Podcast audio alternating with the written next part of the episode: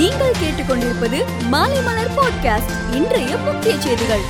தமிழக சட்டசபை வரலாற்றில் முதல் முறையாக இன்று கேள்வி நேரம் நேரடியாக ஒளிபரப்பானது. உறுப்பினர்கள் கேள்விகளுக்கு அமைச்சர்கள் பதில் அளித்ததை நேரடியாக காண முடிந்தது. நீட் தேர்வு தொடர்பாக நாளை மறுநாள் அனைத்து கட்சி கூட்டம் நடைபெறும் என தமிழக முதலமைச்சர் மு ஸ்டாலின் சட்டசபையில் அறிவித்துள்ளார். குரோம்பேட்டை எம்ஐடி கல்லூரி விடுதியில் எண்பது மாணவர்களுக்கு கொரோனா உறுதி செய்யப்பட்டுள்ள நிலையில் ஐம்பது பேருக்கு ஒமைக்ரான் அறிகுறி இருப்பதாக தெரிவிக்கப்பட்டுள்ளது. அதிர்ச்சியை ஏற்படுத்தியுள்ளது. சென்னையில் இன்று ஆபரண தங்கத்தின் விலை சவரனுக்கு ரூபாய் நூத்தி நான்கு குறைந்து ஒரு சவரனுக்கு ரூபாய் முப்பத்தி ஆறாயிரத்தி நூத்தி முப்பத்தி ஆறுக்கு விற்பனையாகிறது. சென்னையில் கொரோனா பாதிப்பு அதிகரித்து வரும் நிலையில் ஸ்டான்லி அரசு மருத்துவமனையில் பதினாறு டாக்டர்கள் நான்கு நர்சுகள் கொரோனா தொற்றால் பாதிக்கப்பட்டுள்ளனர்.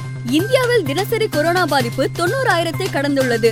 கடந்த இருபத்தி ஏழாம் தேதி நிலவரப்படி பாதிப்பு ஆறாயிரத்தி முன்னூத்தி ஐம்பத்தி எட்டாக இருந்தது. அதன் பிறகு படிப்படியாக உயர்ந்து நேற்று முன்தினம் ஐம்பத்தி எட்டாயிரத்தி தொண்ணூத்தி ஏழாக இருந்த நிலையில் கடந்த இருபத்தி நான்கு மணி நேரத்தில் ஐம்பத்தி ஆறு சதவீதத்திற்கும் மேல் உயர்ந்துள்ளது. அமெரிக்காவின் பென்சில்வேனியா மாகாணத்தில் அடுக்குமாடி குடியிருப்பில் ஏற்பட்ட தீ விபத்தில் ஏழு குழந்தைகள் உட்பட பதிமூணு பேர் உடல் கருகி பரிதாபமாக உயிரிழந்தனர். சூறாவளி மற்றும் கடல் சீற்றத்தினால் முழுகும் நிலையில் இருந்த கப்பலில் இருந்து பதினோரு இந்திய மாலுமிகளை ஈரானிய கடலோர காவல் படையினர் மீட்டு கரை சேர்த்தனர். தென் ஆப்பிரிக்காவுக்கு எதிரான இரண்டாவது டெஸ்டில் இந்திய அணி இக்கட்டான நிலையில் இருக்கும்போது ஸ்லட்ஜிங்கில் ஈடுபட்டு டக் அவுட்டான ரிஷப் பந்தை கௌதம் கம்பீர் கடுமையாக விமர்சித்துள்ளார். மேலும் செய்திகளுக்கு மாலைமலர் டாட் காமை பாருங்கள்.